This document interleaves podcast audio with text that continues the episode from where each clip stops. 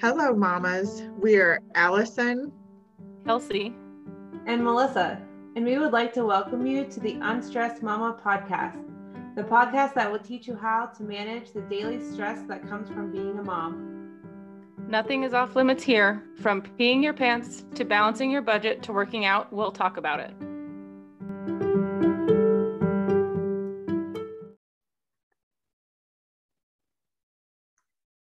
Hey, mamas, it's Alison here recording a solo episode.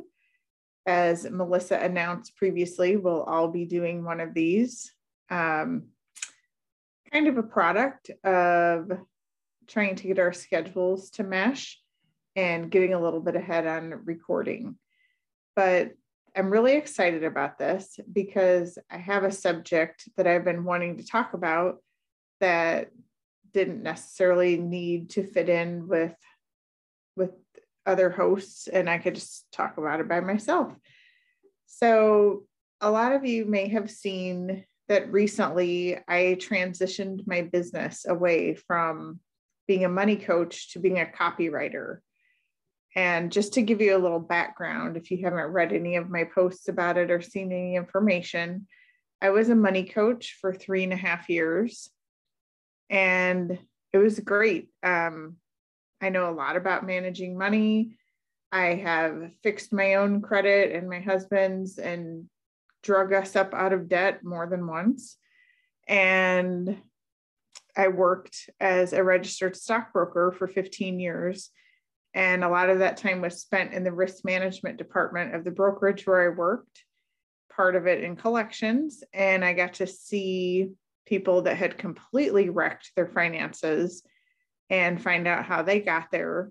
So I had a lot of real life knowledge and a lot of professional knowledge about money management and seeing the mistakes and and things to be avoided all of it. So being a money coach was natural for me.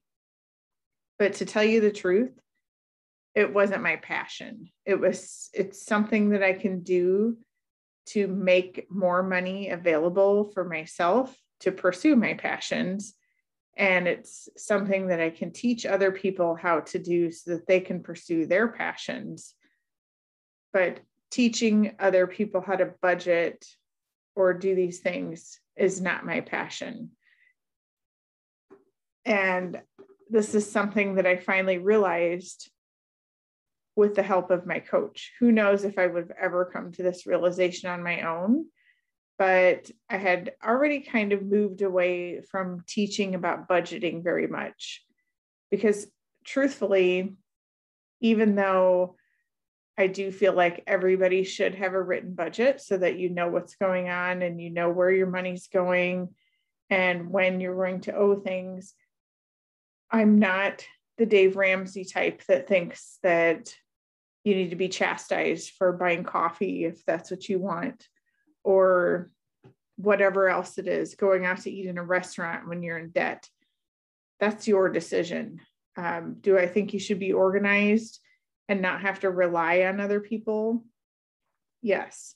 And if you are spending $80 a month on coffee or whatever. I don't drink coffee, so I don't know. But if you are spending that much money, then I hope you're not asking your parents for handouts here and there because you're short due to your passion. So, what I wanted to teach people was how to make extra money on the side to cover that stuff. If you want to go on vacation five, six times a year, or if you want to buy expensive coffee in the morning, or whatever, whatever it is that your passion is, you want to be able to afford that and still do the things that you have to do, like live somewhere and have electricity and things like that, and things for your kids. Here's how you can make some extra money on the side. And it was basically geared towards moms because moms are the ones who have the bulk of caring for the children and arranging schedules and all of that. So it was, I was always trying to find things that what can I do where I don't need to hire a babysitter? I can do it when it works for me and no other time. So not getting a part time job, nothing like that. And one of the things that I decided to try as a little side hustle was copywriting. And out of all the side hustles I had tried, which there were a million, this was the first one that I absolutely loved. I love copywriting. I took a class last year that was a 12 month, it was really a DIY class, but there was also support from the person who put the class together so that I could write posts and submit them and get his critique on them to make them better.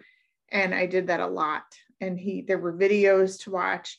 And every morning for several months, I would watch one of those videos with my breakfast and then go write a post and submit it to him to see what he thought before I posted it on social media. And I wasn't very good at first. I got better and better. And I took the class originally to help myself write social media posts for my money coaching business. And it worked great. Um, before I would post things on social media, I would put quite a bit of thought into it and then write these things and post them for the week. And when they would go up, I would get like one or two likes and and it was always my sister and one other person that would be some kind of friend or whatever. There's very rarely that someone I didn't know would comment or like any post of mine because they weren't very well written. It wasn't that that I didn't have the proper grammar and it wasn't that the information wasn't good. It just wasn't formatted in an appealing way and sentences might have been too long, things like that. And these are some of the things that I learned in copywriting that don't do this, but do this. And once I started implementing that in a good way, I started getting a lot of engagement from all kinds of people. People that I had forgotten I even knew would, and had as a Facebook friend, would comment or like my posts. And and I would think, oh my gosh, oh yeah, I forgot about them. That's cool. And um, it was so neat to me to see this work and and i thought you know what this would be a great idea as a side hustle because a lot of people don't love that kind of work and they don't want to spend their time doing it so i tried it out i i put out a couple feelers and almost instantly i had more jobs than i could handle which was in no way what i expected it was shocking to me and overwhelming because I'm, well, I still need to have time to be working on my business of being a money coach.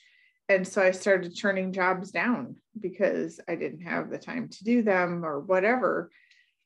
And I didn't, I didn't know what I was going to do about this because I thought, well, you know, gosh, I could take on more jobs, but I don't want to work more because I want to spend time with my son and I don't want to work all day and all night. And I was talking to my business coach about that, and he said, Alison, all you ever talk about is copywriting. You talking about copywriting podcasts that you listen to, copywriters that you follow, copywriting techniques you learned. And he said, It's obvious to me. I think you want to be a copywriter. Is that true? And I said, yeah, it is true. And I felt weird about that because I thought, gosh, all this, you know, three and a half years I've spent building up budgeting basics and beyond to just abandon it. But I, I wasn't really abandoning it. It was a step that I needed to go through to get me to my real passion, which is writing.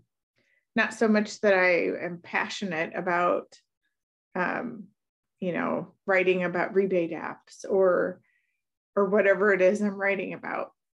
Writing about dog rescues. I wrote about one of those. That would be more in line with my passions.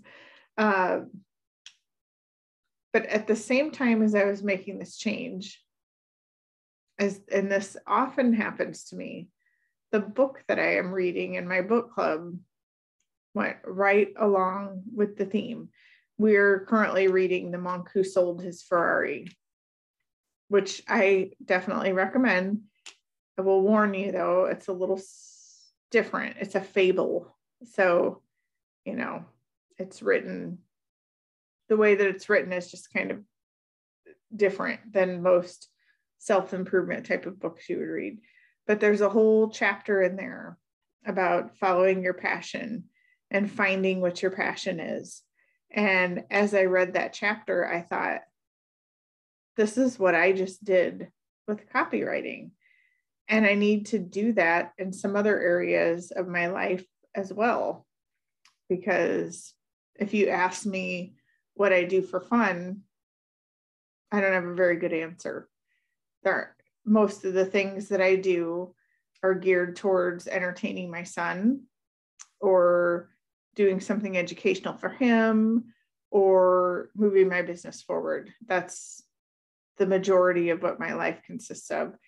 And I don't think that's very different from most other moms. I think that a lot of moms are very focused on their kids and their families and doing things for them and not so much for themselves. Um, some people are better than this, better at this than others, but I do think that that's the exception amongst the people that I know. Um, so, anyway, I started thinking about it and I thought back. And I remembered when I very first met my husband, um, I completely adapted myself to what he was doing. I let go of just about everything that made me me. And that you know that wasn't his fault. That was me. I wanted oh you know i i really like him and i want to be doing what he's doing and this is where i want to be. So for my whole life the biggest thing that defined me was reading. When i was a kid i used to get in trouble for reading because i wouldn't do my chores and my mom would say did you read your book all day well, yeah, that is usually what I did. So, um, shortly after I met him, I quit reading as, you know, as a pastime because I didn't have time for that anymore. I was too busy going out and having fun and partying and doing whatever he was doing. I didn't have time for books in my life anymore.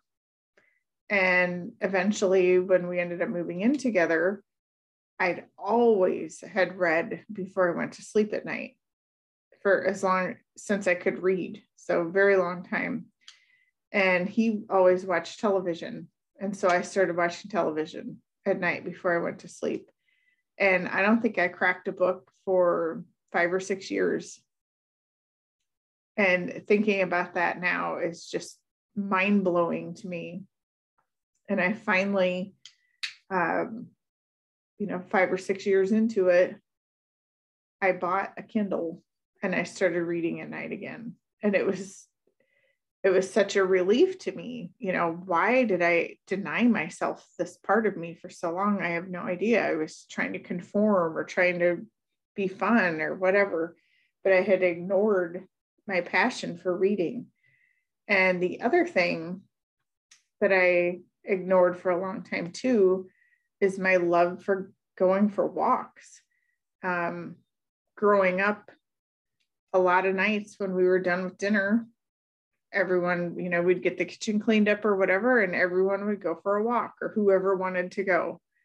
And we would just stroll around and chit chat. And well, I'm not going to lie, look in people's windows to see what kind of decorations they had.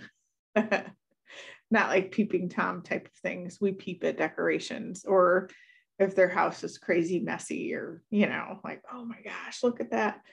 Um so dirty little secret. I will peep your decorations if you leave your windows open at night guaranteed. Um so i hadn't been going for walks at all. And um we got a dog and the this one I hadn't I hadn't thought about the walks on my own, but the dog thought of the walks. He was crazy. And I talked about him a little bit in a previous episode about whether pets bring stress or relieve stress. And this dog, if he didn't get walked every day, he was nothing but trouble, eating the furniture, literally, just so destructive. So I got in a routine and I walked him every single day of the year.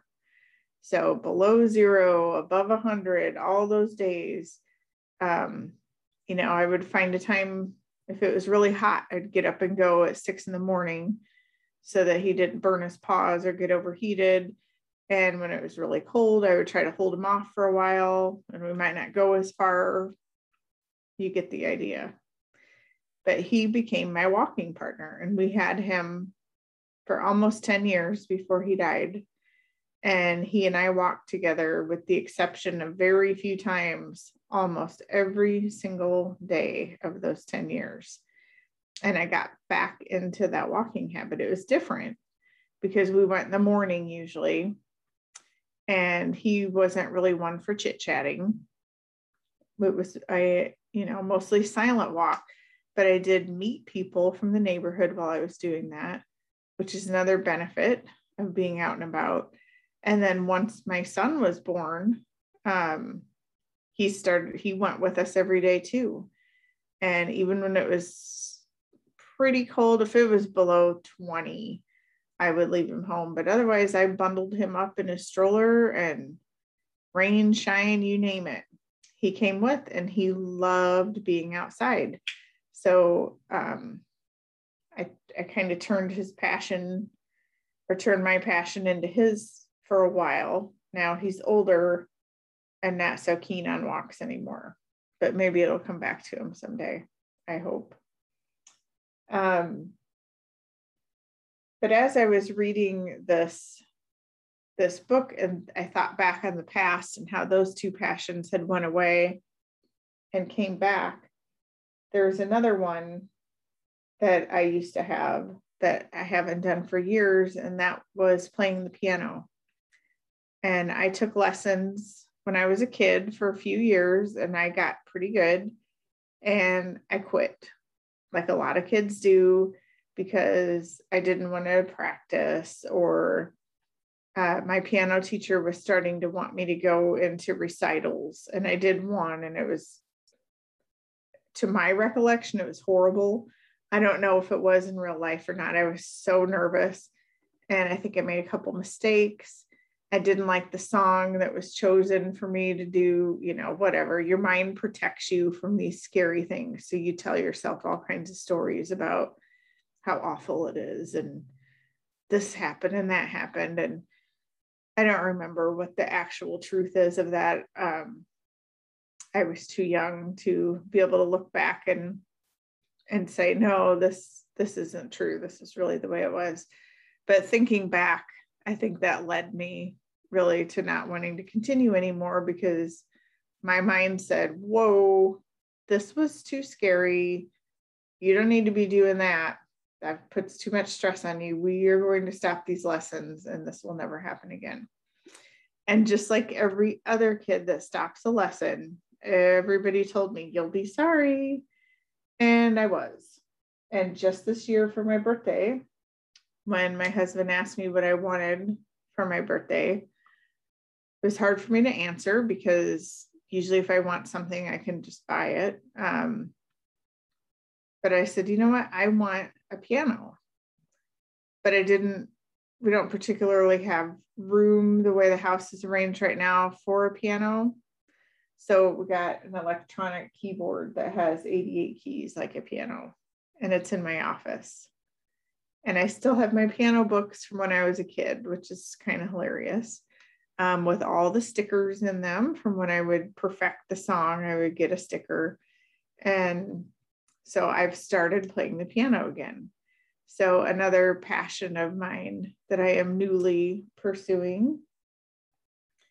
And um, another one that I am working on doing more is traveling.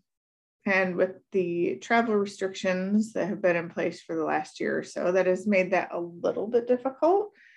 But I have been doing plenty of traveling by car and visiting people.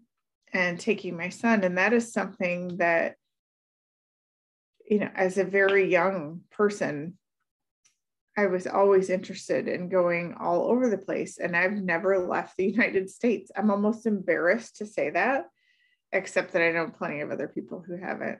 But that is now a major goal of mine international travel. Um, there's definitely some hindrances to that right now, but hopefully that won't stop me from meeting that goal within the next year or so which means I probably need to go apply for a passport like today because it takes so long to get one now. um, but yeah, it's so important to follow your passions. And I think as moms, we get into this rut of taking care of kids and taking care of the house and taking care of husbands and doing all these things. And we forget to take care of ourselves. And I have been very guilty of that for a very long time. And it feels so good now to be taking small steps to stop that and to do things for myself and not just for everybody else. Um, it's no good to be a martyr, it's no good to be a servant to everybody. It is good to remember that we're our own person and we have our own passions and to the extent that you can to follow those passions. Um, you know for me it just so happened that it works out fine for me to be home and be a freelance copywriter but that that same thing might not work as well for somebody else or they might have to take several steps before they get there like i did. Um, i couldn't i didn't just quit my job and and come home and start copywriting. I had to do a lot of things first to put myself in this position where I could be here when there's five weeks off of school spread throughout the year and it's no big deal. I can still do my work and do my mom thing and take care of this new kitten that we have, which is also not my passion, by the way. uh, joking. He's totally adorable. I am kind of obsessed with his little cute little sleepy face. Um, but I am not obsessed with his uh, messes that he makes all over the place. But that's my message for you. Um, for starters, I would highly recommend you read this book, um, The Monk Who Sold His Ferrari like I said, it's a little different. It's a fable. Um, I couldn't tell you the last time I read a fable, probably to Danny, you know, as a children's book. But I don't believe I've ever read a fable that was meant for adults before. So at first it was a little hard to get used to. Um, but it's a very good story. It has really good ideas in it for releasing stress and putting your priorities back in line for your life and prioritizing your passions. So I would love for you to check out that book. And in the group this week, I would love for any of you to talk about some of your passions and what really lights you up and gets you going. And if you've got a story like mine where you neglected your passions for a long time, all right. That's going to be it for me today. I'm excited. We've got some exciting stuff coming up, and I will see you all later. Bye.